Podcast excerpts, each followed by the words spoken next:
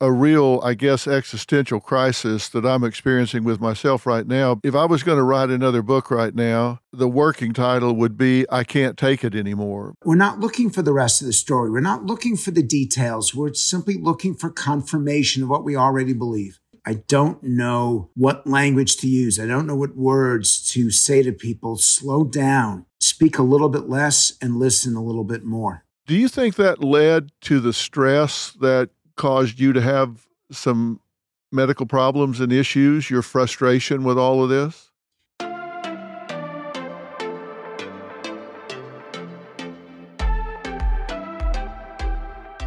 Hey, welcome to Phil in the Blanks today. And listen, you're going to be hearing some different content from me because I am really concerned about what I'm seeing in America right now, really concerned about what's happening in American society. I've been focused a lot, as you know, on the family, marriage, uh, parenting, all sorts of individual issues, but I'm also very focused on society and what's going on socially. So you're going to hear me talking about a lot of that going forward because I feel very passionate about talking about these things and doing something about it. And so I'm going to be talking to some different guests about some of those things. And today, I'm speaking with somebody that shares that with me and somebody that I think has spent his entire career getting his finger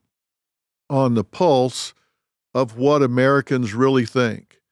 Now, you may not recognize a name when you first hear it, but you will when you see him. I'm talking about Dr. Frank Luntz.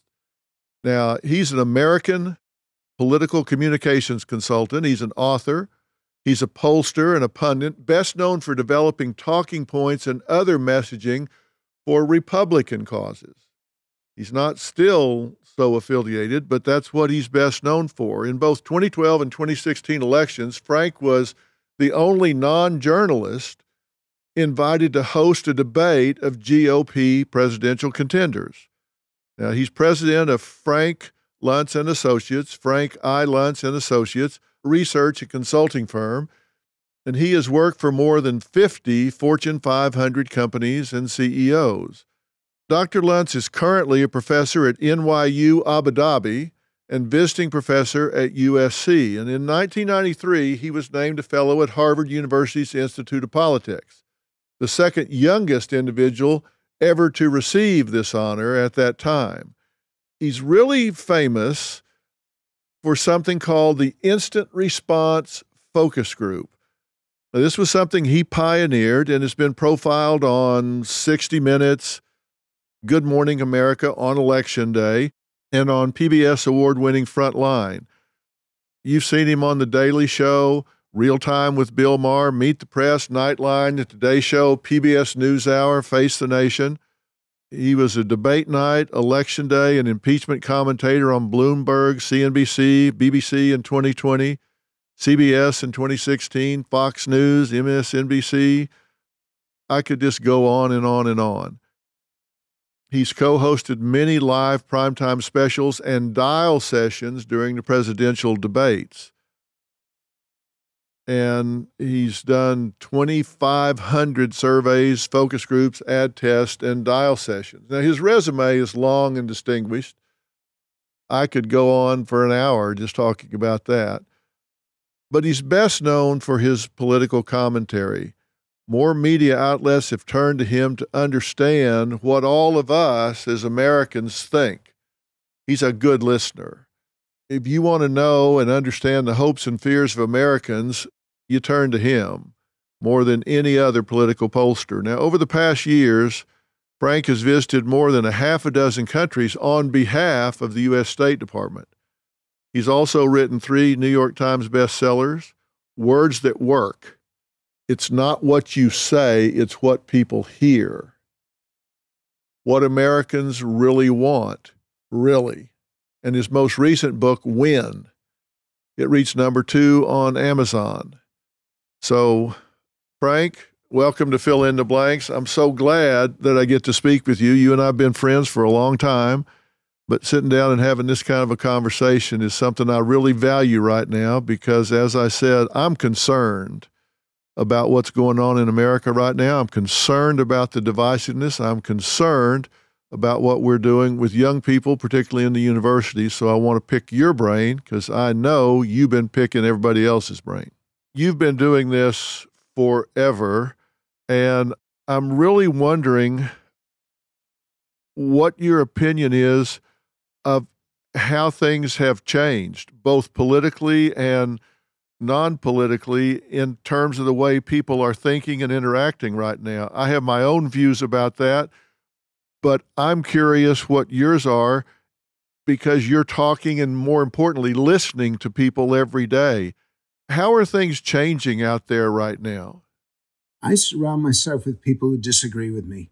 And it's a great joy to have meals with and conversations with people who, quite frankly, think I'm full of it. And I am shocked that today, 2022, we want to be affirmed rather than informed. We want to be confirmed or validated. And the, the challenge to me is that we keep teaching young people pride when we should be teaching humility. There was so much more to learn. There's so much more in, in all these various conflicts than we possibly know. And Americans don't want to hear the other story. It's as though we reject Paul Harvey, who most of your listeners won't even know who he is. But we're not looking for the rest of the story. We're not looking for the details. We're simply looking for confirmation of what we already believe. And that I think is the greatest threat to democracy. I think it's the greatest threat to the country. And it is something that I don't know how to fix. I don't know what language to use. I don't know what words to say to people. Slow down, ask questions, speak a little bit less, and listen a little bit more. Do you think that led to the stress that caused you to have some medical problems and issues, your frustration with all of this? I know that my not speaking up and speaking out against Donald Trump, I'm, I'm going to answer every question you have, and I'm going to do it in a direct way. I appreciate, by the way, as a student of language, you're a nice guy. And you tried to ask me a very gentle question. I'll be more explicit. I had a stroke. My head exploded. And I believe that it did because I saw things that were happening in the country and across the globe. And I knew I should be more vocal about it, but I didn't want the pushback. I didn't want the consequences of it. For my entire life in politics, I attempted to speak truth to power, which meant that I would walk into a congressman's office or I'd walk into a CEO's office and I'd say to them that that speech you just gave was awful or you're not connecting to your employees or you're not communicating effectively to the country. Why are you saying that? Why are you doing that? I, that has never been, I've never been afraid. And with Donald Trump, I was afraid. And all you have to do is go online to see what happens. He claims he can take criticism. No, he can't. He's a child. And you can't criticize a child without them fighting back, without them throwing a tantrum, without them misbehaving. There are things that Donald Trump did as president that are damn good. I know that people on the left will hear that and their minds will explode. But I was afraid to get into that fight and I think in the end, my head just exploded. Look, I weighed 238 pounds. My blood pressure was 197 over 122 when I finally did have the stroke. And I say to you all listening to me now, just the, the truth will set you free. I didn't come up with that phrase. Someone else did decades ago, but it's true. You tell the truth and you feel better.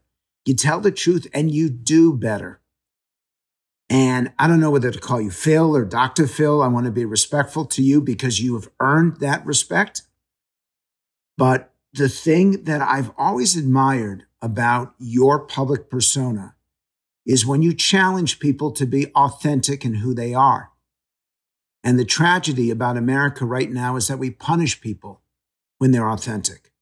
We beat them up if they show any kind of contrition and we should be rewarding it. This is one of the great differences between us and the Europeans. In Europe, they kick you when you're down. In Europe, if you apologize for something, they beat you up for it. In America, we're the land of second chances. but we've been much less so now. And I regret it. I should have been more vocal. I should have just taken the hits, and I do now. I don't like it. It's not fun. Please understand when Donald Trump wants to wreck your life, he can, he can get into it. But it doesn't make it right. It doesn't make it, doesn't help anyone anywhere. And I just wish I had been more free with and more outspoken about the dangers that were happening in America over the last five years. The first page of a book never tells the full story. And those news alerts and headlines, like the ones we get on our phones, don't even scratch the surface of what the story is really all about. Stories are like people, multi layered and complex. It takes some digging to find the truth, but when we find it, it can change our world.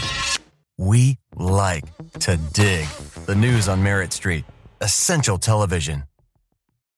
I'm sitting here listening to you, and I feel like you've been reading my mail because the very things you're saying are a real, I guess, existential crisis that I'm experiencing with myself right now. If I was going to write another book right now, the working title would be I Can't Take It Anymore because I'm feeling what you were feeling a couple of years ago. I'm watching what's happening in America right now. I'm watching what we're doing in the universities when we are allegedly preparing young people for the real world. And I even say with parents that our job as parents is to prepare our children for the next level of life. We go to universities where there's supposed to be an exchange of ideas, and that's no longer happening. A third of students say it's okay to yell down someone that's speaking that you disagree with. I'm watching what's happening and seeing these young people that are traumatized if somebody asks them to try to resolve cognitive dissonance, try to take the other side's position and articulate it, they go to the dean and say they're traumatized. And I'm watching what we're doing where confirmation bias has become a religion instead of an affliction. I can't take it anymore. Psychologically, I see the pathology of the society and I feel like I need to do something about it, and I'm not. Okay, well, I got an idea for you, which is you and I together, although we'll be criticized because we're two white men. And by the way, this uh, when I opened your your podcast, I talked about embracing other points of view, embracing people that don't look like me. And I had a student up at Harvard, an African American woman, tell me that it's because of my white male privilege that I have the ability to listen to these points of view and that she doesn't because she's always under attack and she has to associate and affiliate with other black women because it's the only way that she can make it through life. And she's criticizing me for being so open, suggesting that it's because of some something that my ancestors were able to do. And it's that's just crap. You and I together should bring about 20, 25 of these students together. And I'm in fact doing it at my home. This is my home now that you can see behind me you should come over. It's in two weeks. I've got 20 college Democrats and 20 college Republicans, and I'm going to teach them decency, civility, mutual respect. I'm going to teach them how to disagree without tearing each other apart. And you should join me in that conversation because the only way that we're going to save society, and I think we're too late, but the only chance that we have is for young people to stand up and for them to say, enough already. Enough cancel culture enough wokeism, enough of accusations and labeling of people. If if you give up and if I give up, then we will surely uh, we we will never recover. And the way that I look at it is, I'm very pessimistic about my own future. And this is going to sound horrible, and you may not even want listeners to hear it. But I, my friends know I feel this way. I don't think I'm going to be around for that long. And I'm a little bit thankful for that because I think those things that made America so great the willingness to take the arrows, the willingness to fight for freedom, the willingness to stand up when things were unfair and to try to fix that which is wrong. And boy, there are things that are wrong in this country. But the willingness to make a difference, we're just critics now. And all we do is accuse and we label. And if I'm not long for this world, I don't mind that because I never thought I would be around to see the decline and fall of the United States of America. And uh, I had this conversation with Mitch McConnell, and he tore me apart because he's an optimist. But I know what the American people are saying. I know what the American people are thinking. And all you have to do is, is go to a session in LA or San Francisco or New York or Philadelphia or Boston. And people hate each other and they rip into each other and they don't learn from each other. And it is the worst on college campuses. So you and I together should do one of these sessions because I think it'd be great for your, your, listeners, great for your viewers, and you would really understand how awful college campuses have become today. Well, if that's a genuine invitation, I will be there and I'll be there 10 times if you want to do it 10 times. But I think all the cities that you named, none of them were in any of the flyover states. And I don't know what Mitch McConnell's ideas are, but I am the incurable optimist about the human spirit. And I'm not as jaundiced about it yet as you are, but I haven't talked to as many people about this as you have. I mean, we survived the Civil War and we're still here. I believe there's got to be some way to find some unifying principle that people can come together on and I've seen it. You know, I started doing shows. I'll give you a list of things that were other than just general psychological type things. I've dealt with violence, no bail, defunding the police, failed prosecution, the great resignation, shoplifting and the failure to prosecute, implied bias, white privilege, legalization of marijuana, homelessness, teaching CRT, which is not done, but people think it is, pronouns, transgender, BLM, all of these things. And one of the things that I've seen is I brought in both sides because I wanted to have a debate where people could actually have a chance to tell their side. And invariably, I got comments. I can show you examples of letters from people on it was almost always the left that said, Thank you so much for having me on. Thank you so much for letting us tell our side of the story. But I can't believe you gave those other people a voice. I can't believe you let those crackpots on the stage to talk about what they were talking about. We're right. We have empirical evidence to support it.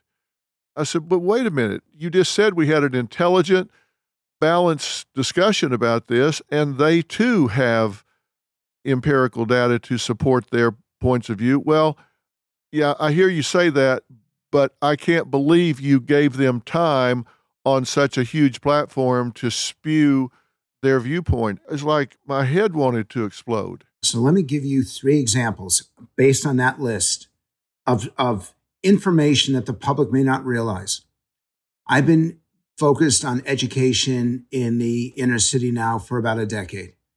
And I teach at Verbum Dei and I try to, to participate in their activities. And we're talking to parents from across the country, black and brown parents. We're asking them what matters to you.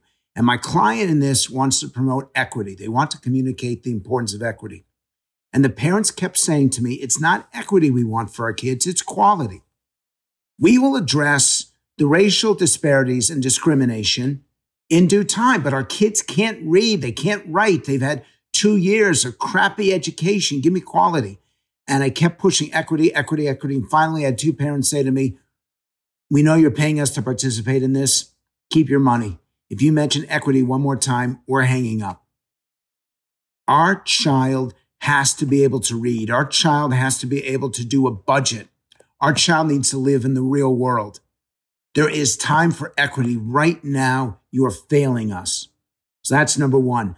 Parents, black parents, brown parents aren't screaming for equity. They want quality. Number two, there is this great desire to take faith out of schools, to take faith out of society. When we stopped teaching kids that there was something in life that was greater than them, that was more significant than them, that they can't always be focused on themselves and their own selfish needs or even each other, that there is a greater purpose in life.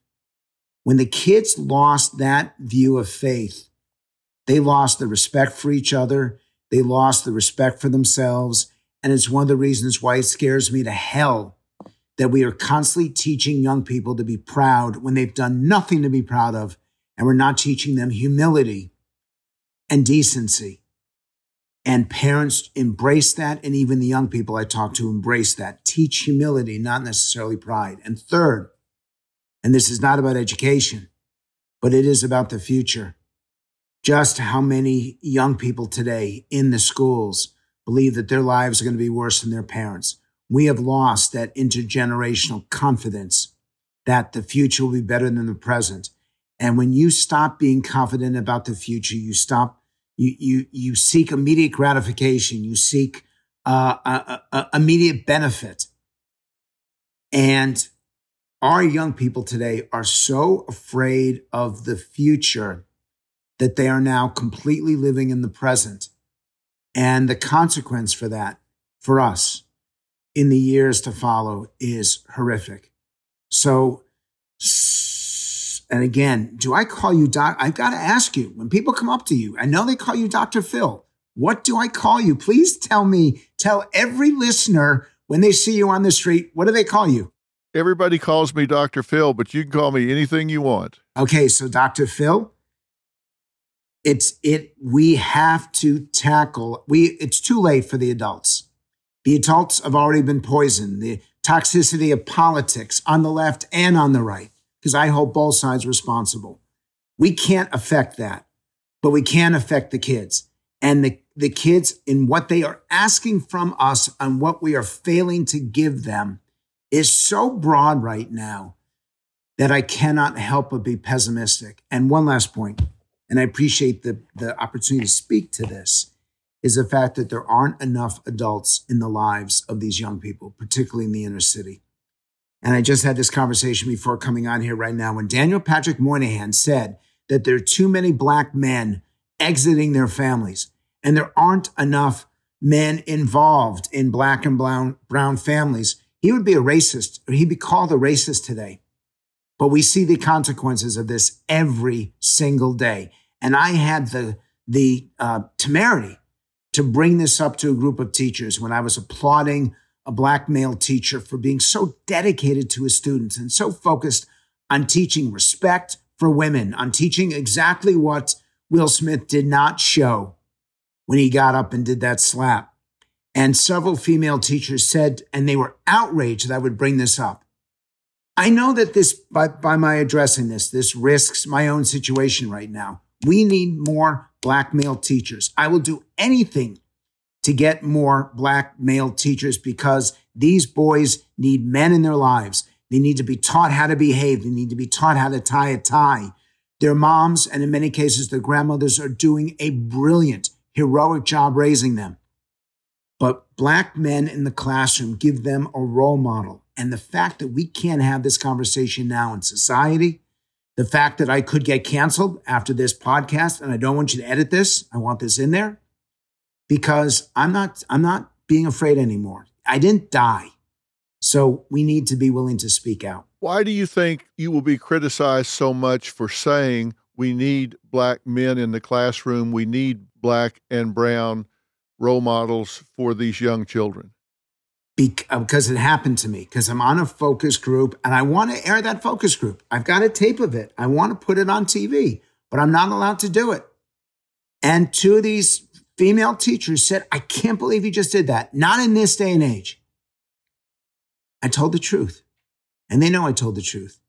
But we, the way that we now look at it in society is if someone else is rising, by definition, it means that we are falling.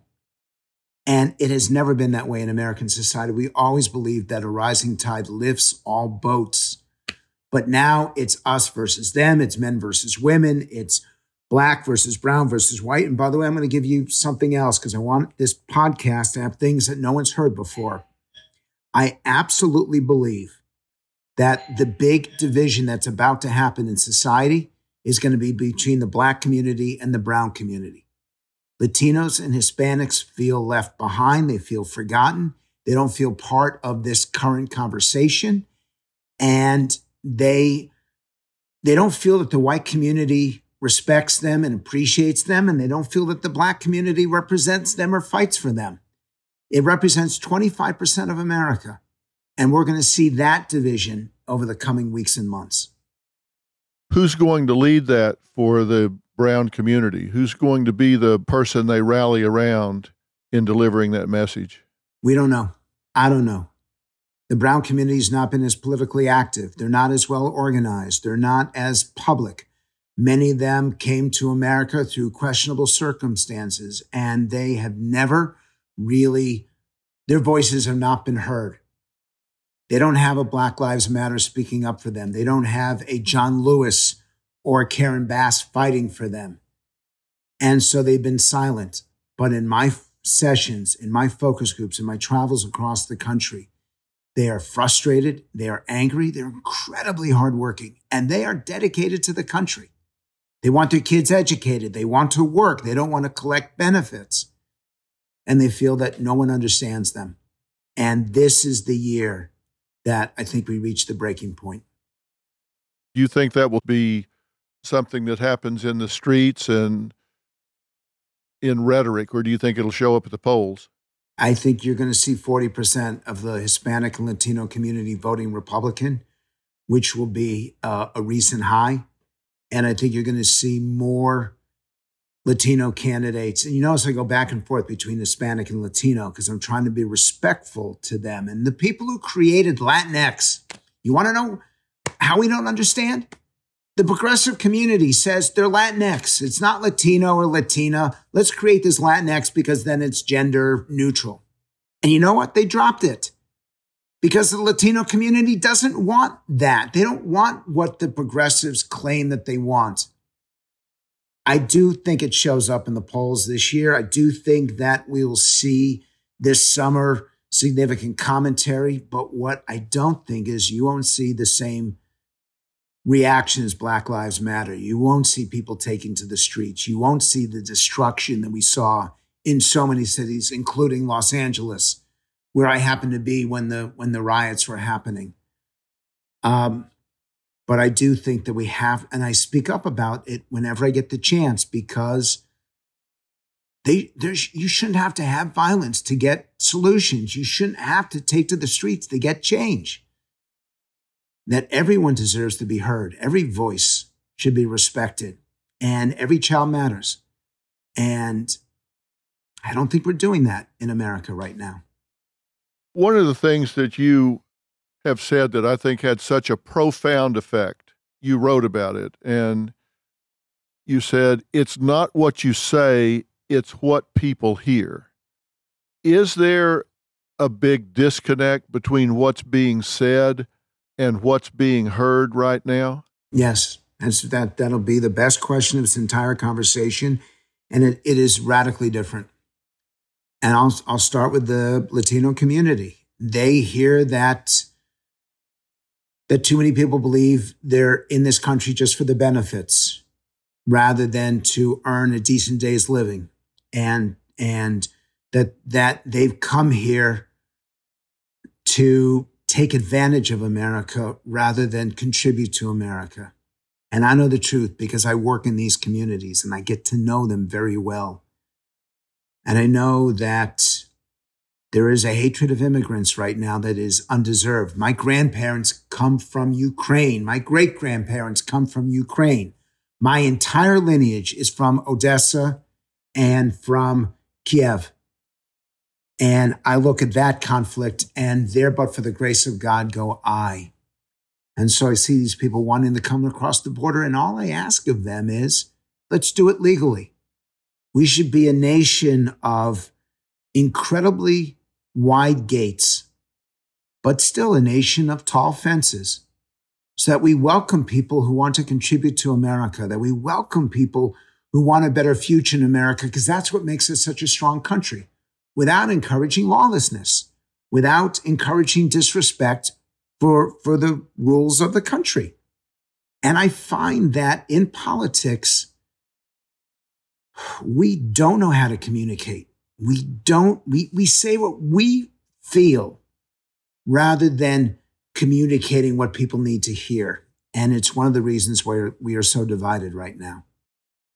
What are people so afraid of? I've spent most of my life, actually since I was 12 years old, focused on why people do what they do and don't do what they don't do. I've really tried to figure out what motivates people to choose and act on the things they choose and act on and pass up the things they pass up on and don't do.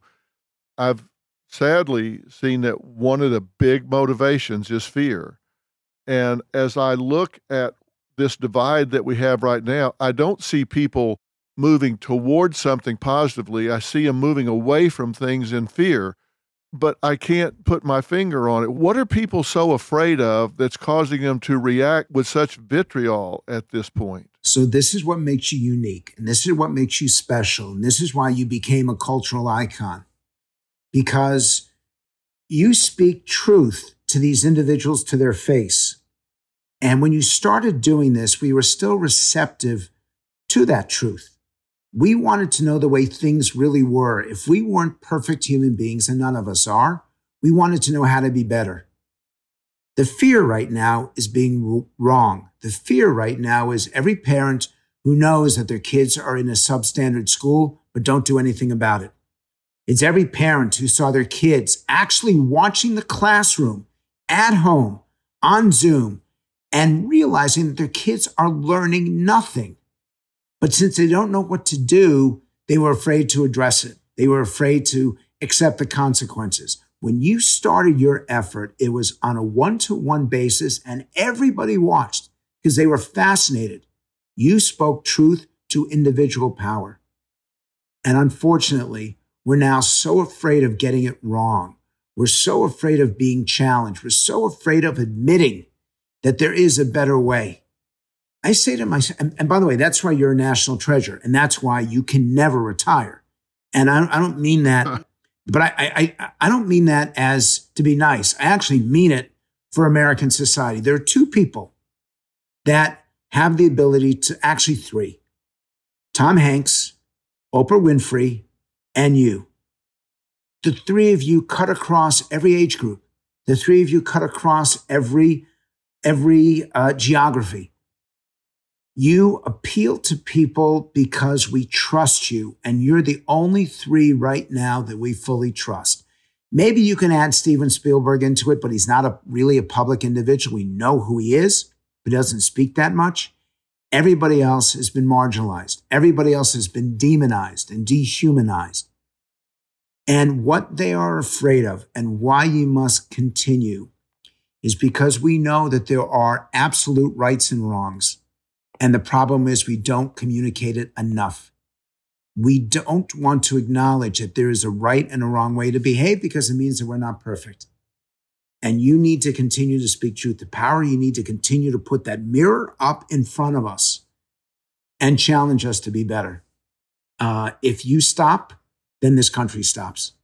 Well, the whole point is, at least in my view, when I said I can't take it anymore, is I'm watching us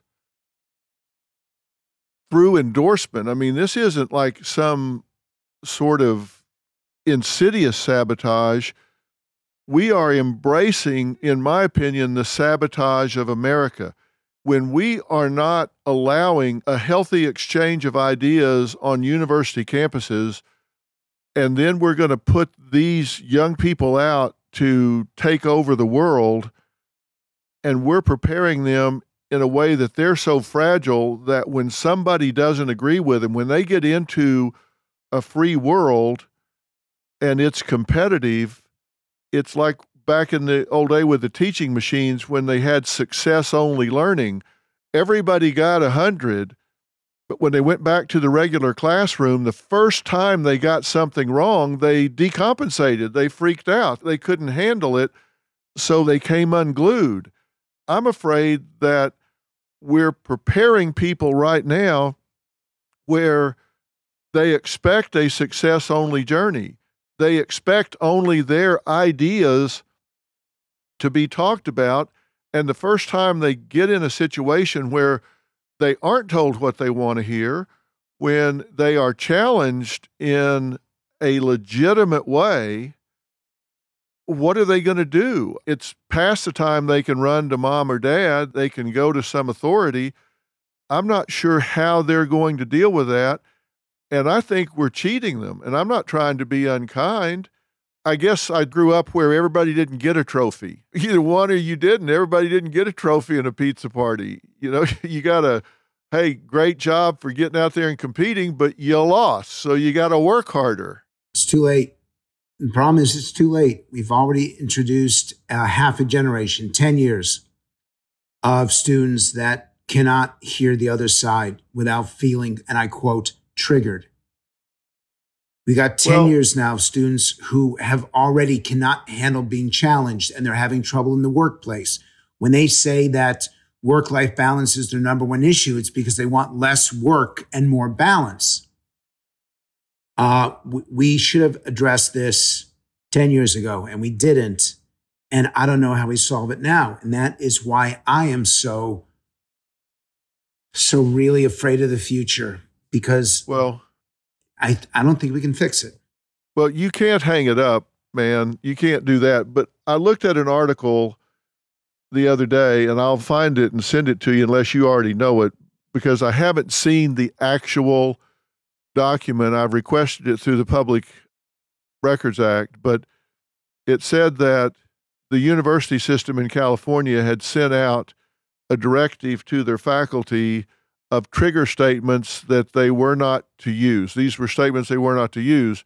And there were several. Two of them on the list really jumped out at me. One of them was you can no longer say America is a land of opportunity. That that was a trigger statement and you couldn't say it. And the other was the best qualified candidate should get the job. I read those and I thought it was a joke. I thought somebody had sent me a meme or something. So I dug down to the article and it was a serious article. And I thought, well, surely somebody there's being punked. So I've requested the actual document from the university to see, but I'm really believing that's probably correct. I'm dumbfounded. I'm not saying that there doesn't have to be some adjustments made along the way somewhere, but if we don't have a meritocracy, if we don't have a hierarchy of competency, where are we headed? What are we doing? I'm lost on that. I don't know what to even say about that. So, we did research into moms. And I did this when I was starting to teach at NYU Abu Dhabi. And what we found is that Chinese moms want their children. The number one priority for a Chinese mom is to have their kids educated. The number one priority for an American mom is to have their kids happy. So it's working. All the Chinese kids are educated. They are really, they're my favorite, they're my best students. I can't say they're my favorite students. They're my best students.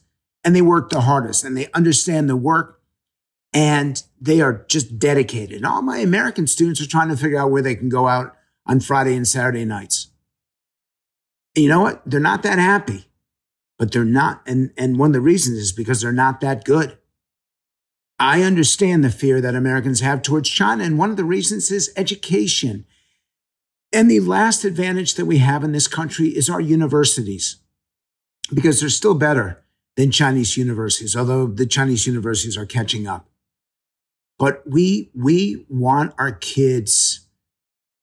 We want. I, I go back to the phrase because it's the thing that matters to me so much now is stop trying to affirm and start trying to inform. And we are completely failing at that. That's why I want to do this these students with you because let's work with them. Let's let's figure out what are the opposite trigger words. What are the words and phrases that get people to want to cooperate. By the way, compromise is such a bad word right now because, and this is the fault of the right even more than the left. The idea is if you hear the word compromise, it means you're selling out. Well, we want other people to compromise with us, not us with them. That we've lost the idea that there are times when both parties can win if they just work together side by side. So we're developing a lexicon right now that will address conflict resolution. The idea that, that things should be meaningful and measurable. Meaningful, so they're significant, that you can actually feel it and experience it. Measurable, so I can put numbers behind it to prove that it's the right approach. The strongest attribute that we're looking right now isn't security, it's peace of mind.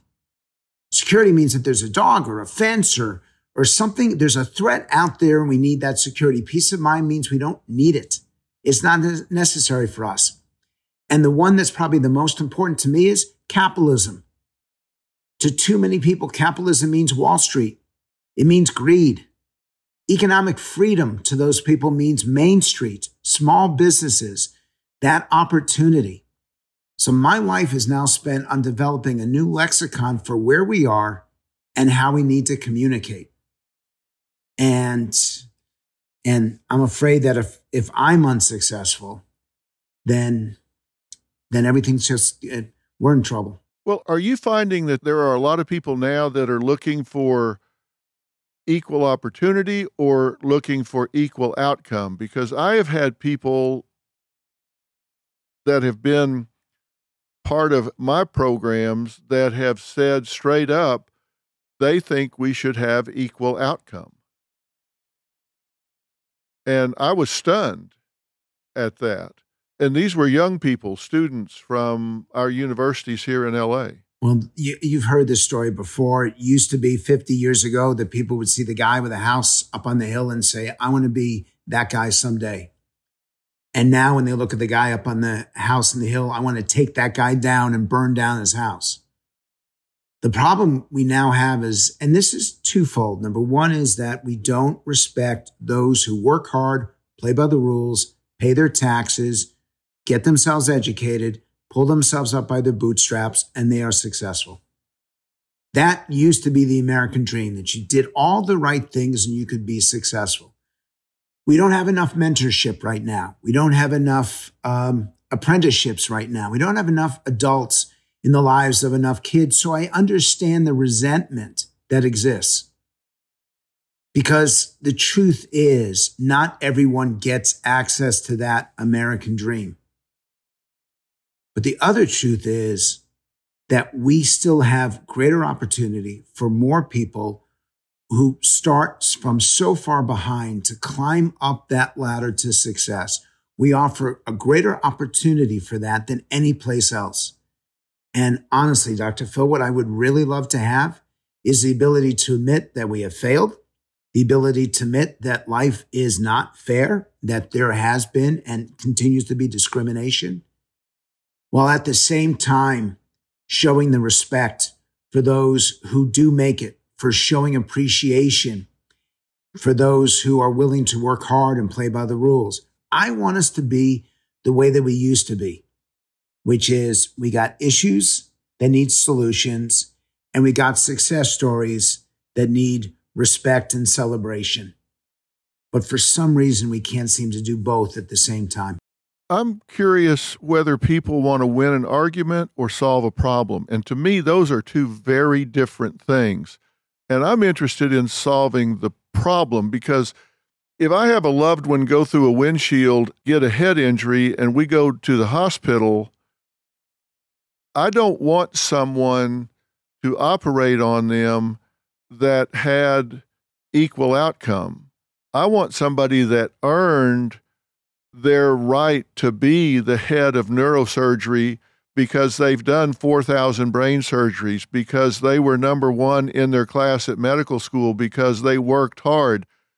I don't want them there because they just said, okay, you 10 get to go just because we're just going to have a wholesale moving forward of these people because we're just going to be fair and just pick 10 at random and they're going to be neurosurgeons. I don't want that person operating on my loved one. I want someone that had consequential knowledge, and therefore they aspired to that position. And I want other people to look at that aspirationally and say they want to aspire to that position. But what Verbum Dei, which is the most amazing Jesuit school, high school in Watts. It's right on the border of Compton. It's in the toughest part of South Central Los Angeles. What I've learned from them is that these young men don't even know the opportunities that are open to them. They don't know the options that they have. And so I do want to give them a leg up. No one explained to them about private equity. They, their goal, their success is to be in charge of a, to be in charge of something, not realizing that they have the opportunity to be in charge of amazing things. I want to give them that opportunity. I want to teach them about private equity. I want to teach them about investment. I want them to know that uh, hedge funds, that they can do these things. But I also believe, and I'll give you the phrase that we use do you want to make a statement or do you want to make a difference? And I'm on the side of making a difference as you are. Yeah. When did political correctness really take over logic and making a difference? Because right now, I see people that will use a wrong word they will be seized upon, canceled, whatever the term might be for that given time. It may have been a poor choice of words. It might have been a one off situation that does not reflect their entire life. Their entire life might be in category A. This incident of political incorrectness is category B, and it's a one off, but it's like, gotcha so they're seized upon, and the mob mentality takes over, and it's like, okay, we got one. It seems like that's the mentality that a lot of people embrace today. And I think a lot of good people are swept to the side because of that. Well, it, when television took politics into everybody's home and it became immediate, that was the beginning of cancel culture. And now with social media, which we have not addressed, the fact that negative tweets are so much more likely to be shared than positive ones, or negative postings on Facebook are more memorable than positive ones. With television, it meant that a mistake that was committed in Seattle would now be seen in Orlando and Tampa. With social media, it meant that the mistake that was made at 9 a.m. will go around the world by 12 noon. Uh, unfortunately, technology does not go backward, it goes forward. It has been the greatest democratizer of any aspect of this conversation. And people just simply need to be more careful. But I think that we've lost the ability to forgive. We've lost that goodness in our heart to give people a second and third chance. We've lost empathy.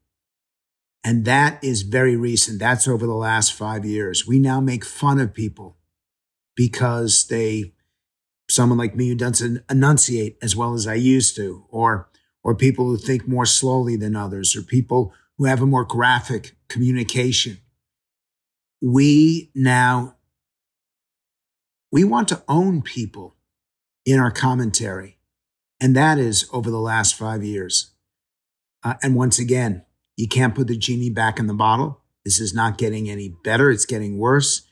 And Dr. Phil, what your show does and what you do is to allow people to improve without killing them. And that what makes you unique. Because now there are people who are trying to kill Will Smith. No, I don't want to, I don't want to cancel him.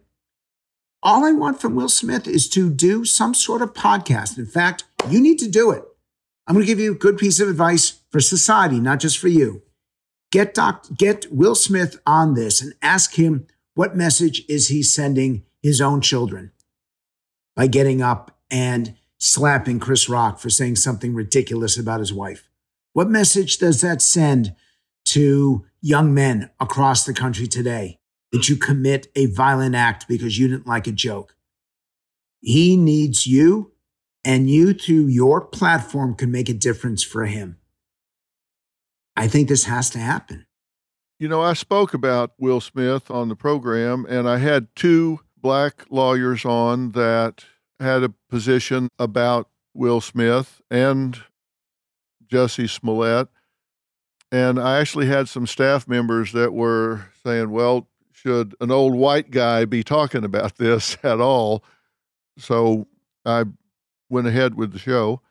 At the end, the black lawyer said, Wow, you took him to task and you showed the steps of this and what he did, but you were amazingly empathetic about what he did and what he should do now. I'm really glad we came on here and talked about this because you condemn the behavior but not the man. I hope the rest of the world takes that approach. And that's what I mean. I know Will Smith. I don't know him really well, but that was a one off behavior for him. Does he have an ego? Of course he does. You can't do what he does and not be, you know, somewhat narcissistic, somewhat egotistical. You can't do the things that he does and not be out in front of people like that, not have some of those traits and characteristics. But that's not who he is. That's one thing he did one time. If you help him, you're helping millions of young men like it. We can't just look away anymore. So you, you say to me, I can't give up, or you say to me, I got to continue to, to do this work. I say to you, because you matter, you touch hearts and minds across the country every single week. You have the credibility that none of us have. If you do this, if you make that difference with him, then you'll, young men are going to die because of what he did. They're going to act out exactly his behavior. His own son says, this is how we do it. If you get him to address this, to talk about it, you will save lives, you will make a difference, and you will help him on his road to recovery. Well, I would certainly sit down and talk to him. I'm afraid he has surrounded himself with people that don't want him to be accountable. You talk about words and the power of language and understand it better than anybody. And there's one word that I looked at in the things that he said, and the word was but. When I hear somebody say but, to me, that means forget everything I just said. I'm now going to tell you what I really think. And in his apology, he was saying, you know, this this wasn't right. I shouldn't have done that. But somebody said something about my wife, and you know, I can only take so much. Well, a she's not a civilian, but when he says but, that means I kind of apologize, but now I'm going to tell you what I really think. And in his apology to Chris Rock, he said the same thing. I'm sorry, he shouldn't have done that, but, and I always wonder. Of course, he didn't write all of that. Somebody wrote it for him, but they put that big red flag in the middle of it. And so I wonder if it's still being processed. And I would love to help him process that for real. And I also know that you know, he's got a lot of trauma in his early life that certainly can come to bear in the moment. But language is a powerful, powerful thing. And I think what he says and does at this point is going to be really important for a lot of young men that watch and admire him. And I got one word for you, which is the word reconciliation, which I wish we'd focused on after our own civil war back uh, 170, 180 years ago. Reconstruction means that you are tearing things down to rebuild them. Reconciliation is about coming together. And it's the word and the value that I seek to bring to everything that I do. People know me, if they do, as someone who's right of center. It's not whether we're liberal or conservative or progressive or libertarian. It's that reconciliation to find that good in someone or something that allows us to move forward together. And I think that we're just we're missing that whole point as a society. You talked about 21 really powerful words and in there you use that kind of language renew, revitalize, rejuvenate, restore, rekindle, reinvent. You put together that litany of words in number 11. But at number one, you had imagine and inspire. You can still imagine and inspire things turning around, right? You haven't completely lost that. You're not that pessimistic, are you? No, but I'm not that far away from it. And I know what I imagine. I imagine great conversations with amazing people where I walk away thinking, when this interview is done, I have to go deal with some medical stuff. And the entire way from here to that appointment, I will be imagining whether I communicated as effectively as I could. I will be regretting the things that I forgot to say. I will be so appreciative of this opportunity and frankly, of how amazing you are. That imagine for me is how to be the best. And this is my lesson to everyone listening. How can you do it better? Imagine life at perfection. How do you get there? If you can't imagine it, you can't do it. And allow yourself to make mistakes. Allow yourself not to be perfect, but learn from it so that the next opportunity you have, you do it better and you have a, a no regrets life. I realize as I'm talking to you that that I apply your strategies to politics and to business and to sports and to media. And I wish that more people could see that all that they have learned applies to every aspect of their life. And that every day they should apologize to one person and every day they should thank one person. Apologize because we're not perfect, and thanks because we're grateful for what we have. That's what I imagine. Um, that to me is a is a decent life. And that's a place to start, right? It's a place to start and a place to end. It, it's it works both ways. It's like the word shalom. It means hello and it means goodbye. Uh, I I want to wake up in the morning believing that I'm going to make a meaningful, measurable difference, and I want to go to sleep at night having done that uh, in general and having done that for other people. And these aren't just words. This is how I live my life. Yesterday, I want to address the conflict in the Middle East. I want Israelis and Palestinians to find a way to live in peace side by side. I know it's impossible, and I probably shouldn't try to tackle it, but I do because I can't stand the conflict. I want the left and the right in America to figure out a way to stop tearing each other apart. So I guess I try to do in politics and in global affairs exactly what you do every single day in your life. Well, and you do that, and you're really good at that. You've visited a number of countries on behalf of the State Department because you have the ability to bring people to the table to bring people to a point of having a constructive dialogue. You have to keep imagining to inspire people. Honest to tell you, you don't have the right to quit at this point. I'm sorry, but you just don't. We'll talk about that more, but you can't quit. There's too much to do. Unfortunately, I've got exactly nine minutes left on my computer battery. So even if I say to you that I shouldn't quit, and I agree with you, my computer nine minutes from now is going to shut itself down. So my question to you is do you want me to go and plug it in? Oh, hell yes. okay, then you're going to have to wait. I'm going to move you. We're going to have a different background. Take your time. Okay, we are saved. I have a question for you. And it's like stomping ants at a picnic. You know, you just can't fix everything. But I wonder how much we could fix if we just stopped rewarding bad behavior. That's probably the most fundamental psychological principle. You go back to Pavlov, Skinner, just don't reward bad behavior because you reward behavior you want to see reoccur. You don't reward bad behavior you want to extinguish.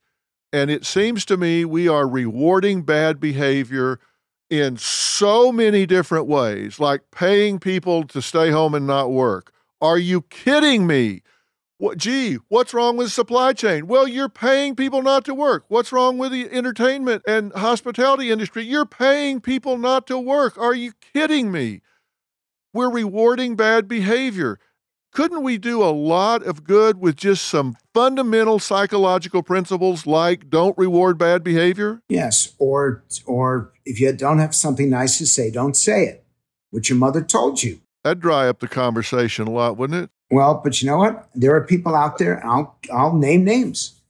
On the Republican side, Tim Scott doesn't know how to do negative. The senator from South Carolina, the person who did the State of the Union response to Joe Biden last year, Tim Scott's thinking about running for president. If he runs, there won't be a negative campaign. It'll be a positive, hopeful, soul based campaign. Or, or uh, Ben Sasse, the senator from Nebraska. This is a guy who's probably the smartest member of the United States Senate. And the guy just doesn't do negative. He's as interested in family as he is in policy. On the Democratic side, Mitch Landrieu, the former mayor of New Orleans, the guy cares more about people. He's the most uh, humanistic candidate I've ever met in my life. Michael Bennet, the senator from Colorado, who before he was appointed senator was in charge of education, was in charge of public schools, or, or Cory Booker, who ran for president. These are people who, who are political and partisan, but they care about the individual and they care about society and they choose to see the best in people rather than the worst. There are a few people left in politics, but there's so few and far between. And our current president he made a commitment to be civil. He made a commitment to be a centrist. He made a commitment to act responsibly. And I'll leave it up to your listeners, because I'm not going to do politics here, whether or not he's achieved that. But it can be done. We are not that far gone. The problem is, I don't think anyone will do it. That's the problem. Really? Because the price is too high? because every expert says you have to go negative. Every expert says you have to destroy your opponent because Donald Trump doesn't know the positive. Donald Trump only knows how to attack. And uh, many of the things that he attacks are legitimate targets. I don't, if you say something nice about Donald Trump, every Democrat stops listening. If you criticize Donald Trump, every one of his supporters stops listening. That's the problem. We, uh, Donald Trump was good in some ways and bad in others. Joe Biden was good in some ways or has been good in some ways, is not in others. There is goodness in everyone, with the exception of Putin, who, uh, who I do believe, I don't understand these people who try to defend him because I see no goodness in Vladimir Putin. But in these American politicians, there's something good and something bad, and we don't have the ability. I'm going to throw the question back to you. I agree with what you just concluded that we've been rewarding bad behavior. How do we get people to be willing to accept that the left doesn't have every answer, the right doesn't have every answer, that we would do so much better by picking and choosing rather than just by signing up to tribes and rejecting everything from the tribe that we're not in? people say politics are local, and I disagree. I think politics are personal. I think at some point, they may not want to say it because it would seem selfish, but I think at some point, people sit down and say, What's in this for my family? What's in this for me? Whether it's a piece of legislation or it's a candidate, I think people sit down and say, Is this going to help me feed my family? Is this going to help me feel safe? Is this going to help me have a future that I can live with at many different levels? I think we've gotten so afraid that we've become sheep. I think people need to get their self worth and their self esteem intact. And even if they don't feel comfortable saying it out loud, I think they need to at least have a conversation with themselves about what's really important to them and not allow themselves to be marketed, programmed, and swept along in some kind of a zeitgeist. And I think people have stopped thinking for themselves enough. That's why I say I'm optimistic. I think people can be inspired to do that, inspired to think for themselves. I don't think that's happened enough. And maybe they don't feel like they want to go down to a town hall meeting and stand up and declare this or declare that. But I do think we can encourage people to think for themselves and vote their conscience, even if they don't feel comfortable going public about it. That hasn't happened. There are three skills that are essential to this. The first is learning how to ask questions. We know how to make statements, but how do you ask a question that doesn't automatically bias or determine the result?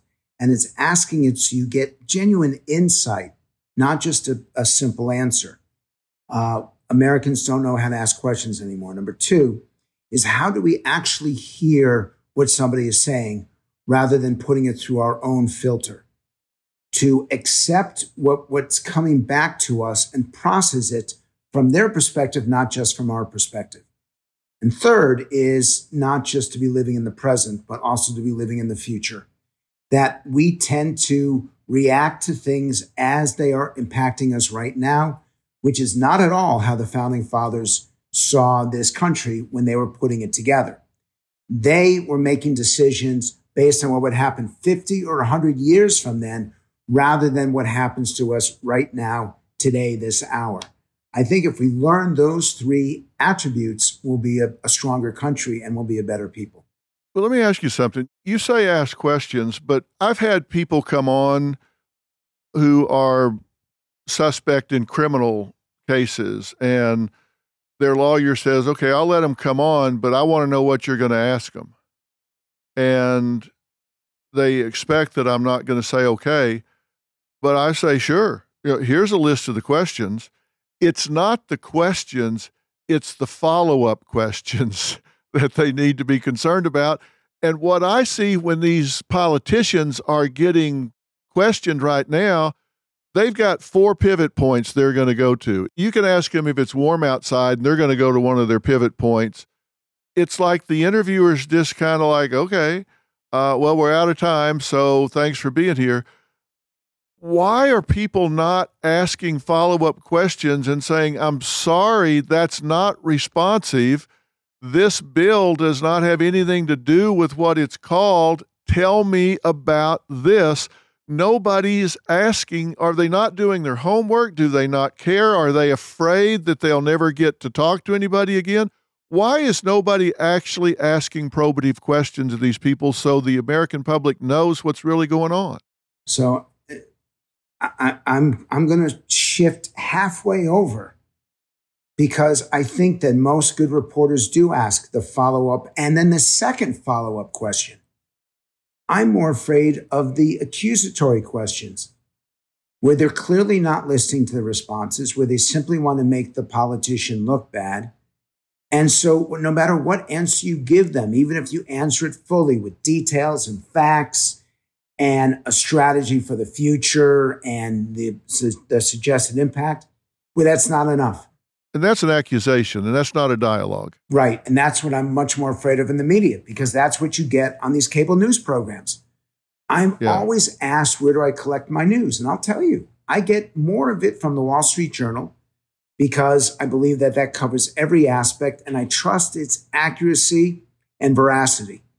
I get my TV news from CNBC because they can't afford to be inaccurate because they're giving you business news and you lose a fortune if you get it wrong.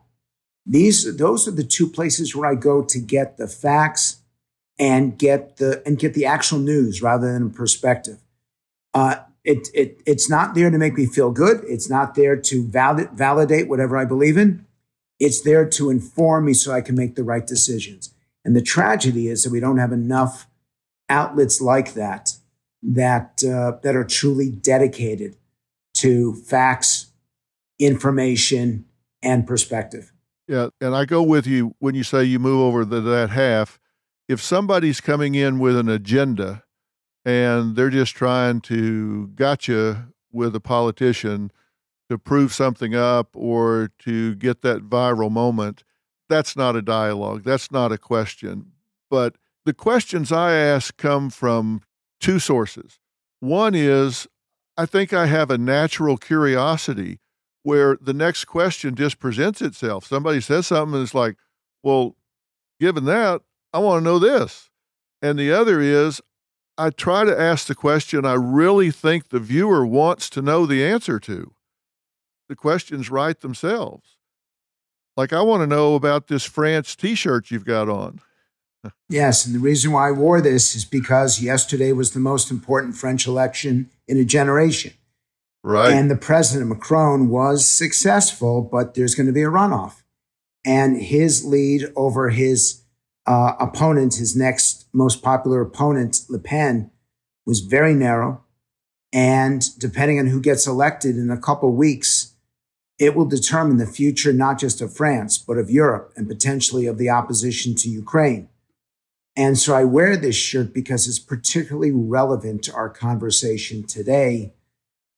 Decisions that you all who are listening to Dr. Phil and myself right now, the decisions that you will make in the primaries that you're facing across the country and the general election in 2022, we don't have to wait to 2024. How you vote will decide the future of this country. And I'm emphasizing that in this t shirt. And I emphasize that in our conversation that your voice matters and so does your vote. And when you use your voice and your vote, you can make a difference. I want to add something to that that I think is really important. I think people underestimate the importance of local elections. Judges, all of these local elections have so much impact on the quality of their day to day life. And oftentimes they don't get that far down on the ballot. And they vote for a party. So yeah, they, they exactly. may get that far, but they have no idea who's running for office. And those local elections often determine the taxes that you pay. They determine the local parks. They determine the garbage collection. They determine your quality of life more than what anyone in Washington does. So not only should you pay attention because it's your responsibility, you should pay attention because your life is going to be impacted by the people who are responsible right there in your town or your community. Who are going to be the presidential candidates? I think I, at this point, I don't know if Trump runs. I do believe that if he runs, he's the Republican nominee. I do not believe Joe Biden runs. I think the vice president, I think she absolutely will go for it, but she is such a high negative right now, and I don't see her improving that. I don't see that she really understands why people are so critical of her. Uh, so I think it's really, we don't know now. All that I can tell you, and it breaks my heart, is that as ugly as 2020 was, 2024 is going to be even worse. Really? And that's, uh, it's a bad way to end a podcast, but it's the truth.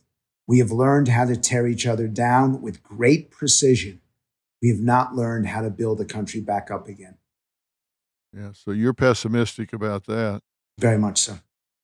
What's going to happen in Ukraine? Uh, I am very guilty of not being there because I, I, have relatives who are there. I don't know what I can do. Uh, I've turned my Twitter over to it. So if you're following me on Twitter, that's why there are four or five tweets a day on it because I want you to have the truth about it. I think in the end, they're going to get destroyed. I think that they will actually draw to a neutral in the military because these Ukrainian fighters are fighting for their country, they're fighting for their freedom, they're fighting for the future, and they are remarkable.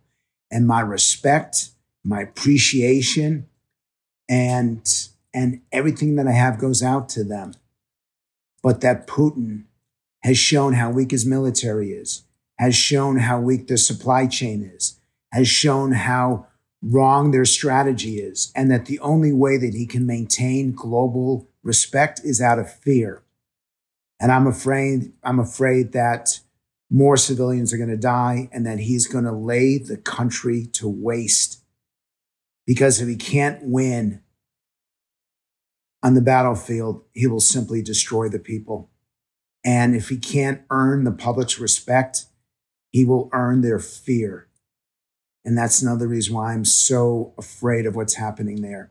That the only way that he can emerge from this war successful is for everyone to be afraid of him. And that means a lot more killing and a lot more destruction. Do people in Russia support this war? To a great degree, yes, they do. Now, I've questioned the polling in that country because people are afraid to tell the truth. But the individuals who I respect, who, who gauge this kind of public opinion, believe that he is somewhere between 75 and 80% support for this. Uh, because the because a lot of Russians view Ukraine as part of their country, because from 1917, and you can argue over borders, but the feeling was it was part of the Soviet Union, and therefore Ukraine is not its own country.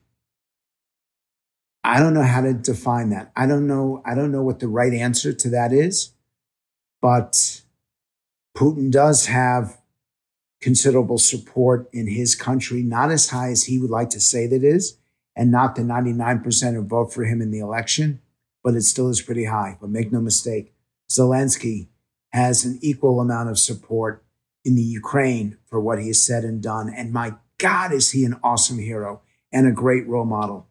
At a time when the West seems weak and divided, he stands up and says, I don't want to fly out of here. I'm not looking to get out of Kiev.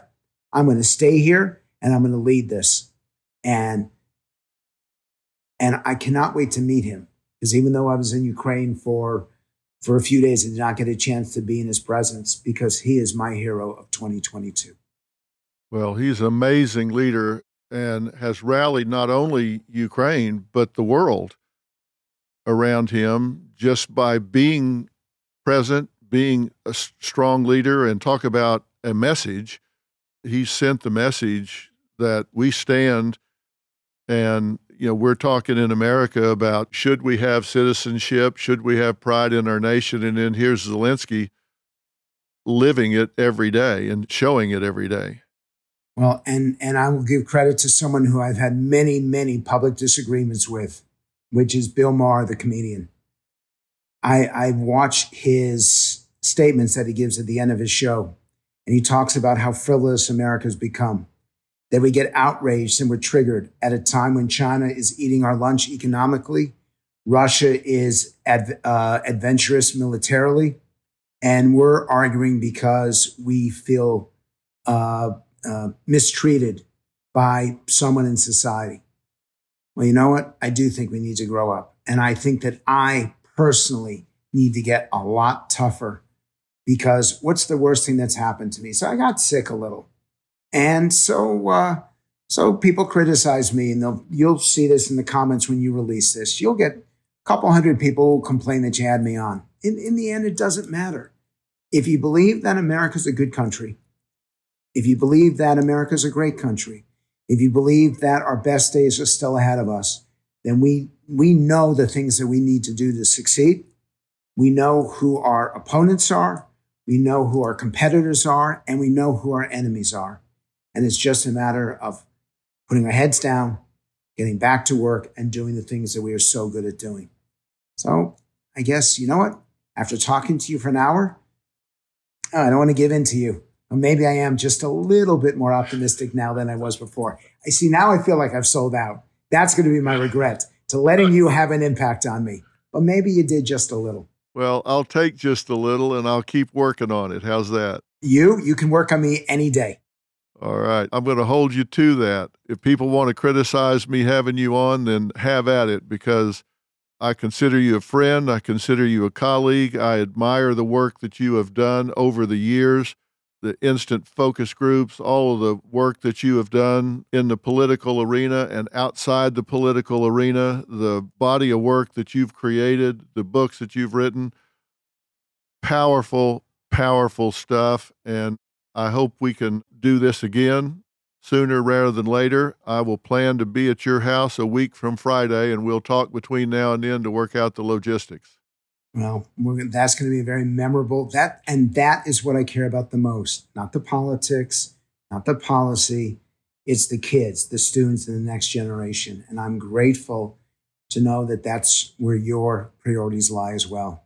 So, well, thank you, Dr. Cer- Phil. It certainly does. I've got grandkids, and I want them to have a world that they can be excited about and look forward to.